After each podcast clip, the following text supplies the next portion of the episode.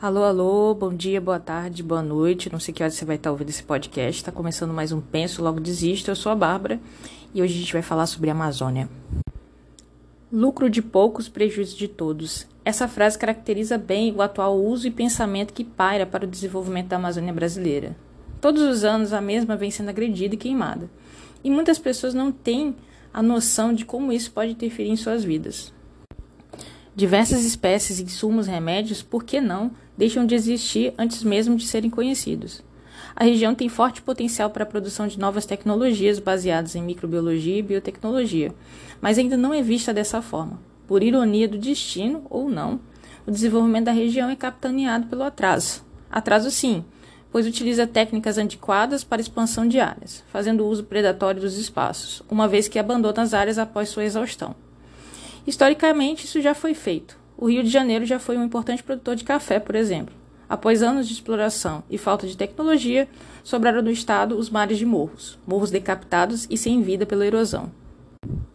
Muito se fala que o Brasil é o celeiro do mundo, essencial à alimentação das nações. Porém, me pergunto se isso será possível com o acelerado processo de destruição da natureza.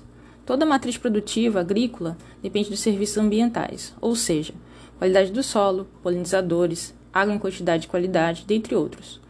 Um doce para quem acertar de onde esses recursos vêm. Da floresta, é claro. Água e conservação ambiental tem uma correlação totalmente positiva. Imaginando o tamanho da Amazônia, temos que compreender o seu impacto não só da produção agrícola, produção de água, mas também em como isso impacta na qualidade de vida das populações no geral.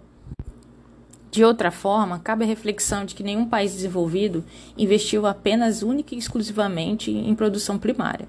Estranho pensar que o desenvolvimento de qualquer lugar possa surgir de políticas ou ausência delas extrativistas pura e exclusivamente. O Brasil, por ano, incentiva em grande parte o agronegócio. Isso até certo ponto é justo, pois há necessidade de equiparar as condições internacionais. O que não é justo é que o agronegócio se aproprie das benesses sem devolver à sociedade brasileira as melhorias necessárias. O dinheiro gerado com as exportações e impostos deveria retornar em investimentos para a descoberta de novas tecnologias e formas de manter a Amazônia em pé. Muitos utilizam o argumento que se outros destruíram, a gente também pode. Porém, esse argumento não se sustenta na lógica, apenas na emoção. As grandes economias se desenvolveram em um contexto diferente, em que o planeta não tinha bilhões de pessoas a mais e nem o conhecimento atual. Querer ter um tipo de desenvolvimento como o do século 17 e 18 é negar toda a ciência desenvolvida ao longo do tempo.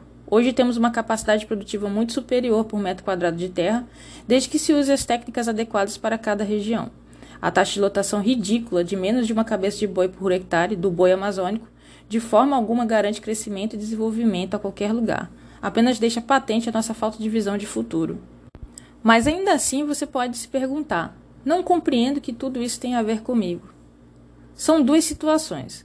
A primeira, se você é morador da Amazônia, você provavelmente já percebeu quão mais difíceis são os recursos voltados à região. Isso reflete no grau de desenvolvimento social, redes de saúde e educação, tratamento de água e esgoto, doenças tropicais e renda da população. Já percebeu que, para habitantes do Norte, o acesso ao padrão civilizatório mínimo que garante a qualidade e a dignidade das pessoas é mais difícil? Se você mora no Norte e tem acesso a populações mais carentes, provavelmente conhece ou conheceu alguém que nem banheiro em casa tem.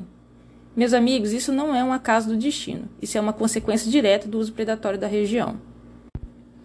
Agora, se você não é morador, os serviços ecossistêmicos que a Amazônia presta para você são diversos, mas talvez o principal deles seja garantir a regularidade das chuvas na região centro-sul do país. Sem essa regularização climática, teríamos muitos problemas com escassez de chuva. Mas você pode dizer, já temos problemas. Eis o ponto: a Amazônia já está tão degradada que está quase em um ponto irreversível. As perdas da biodiversidade que já temos são incalculáveis. A, desregulação do clima também e a chance de se tornar um país desenvolvido vai escorrendo pelos dedos na forma de pasto e soja. E por mais que você ache distante e que isso lhe pareça não ter nada a ver com a sua vida, pelo que comentamos aqui, você pode verificar que tem sim. O recado final é: se informe e compreenda que está tudo interligado. O mundo, as relações não são autossuficientes. O lucro pelo lucro não diz muito, ainda mais sendo para poucos. As pessoas usam de uma estrutura de incentivos para se vitimizar e continuar expropriando o bem de todos nós. É preciso ficar atentos com os discursos de desenvolvimento que desenvolve apenas para meia dúzia. A pergunta de hoje é a seguinte: em qual mundo você quer viver? Um oásis para poucos ou uma floresta fresca para todos? Um grande beijo e até semana que vem.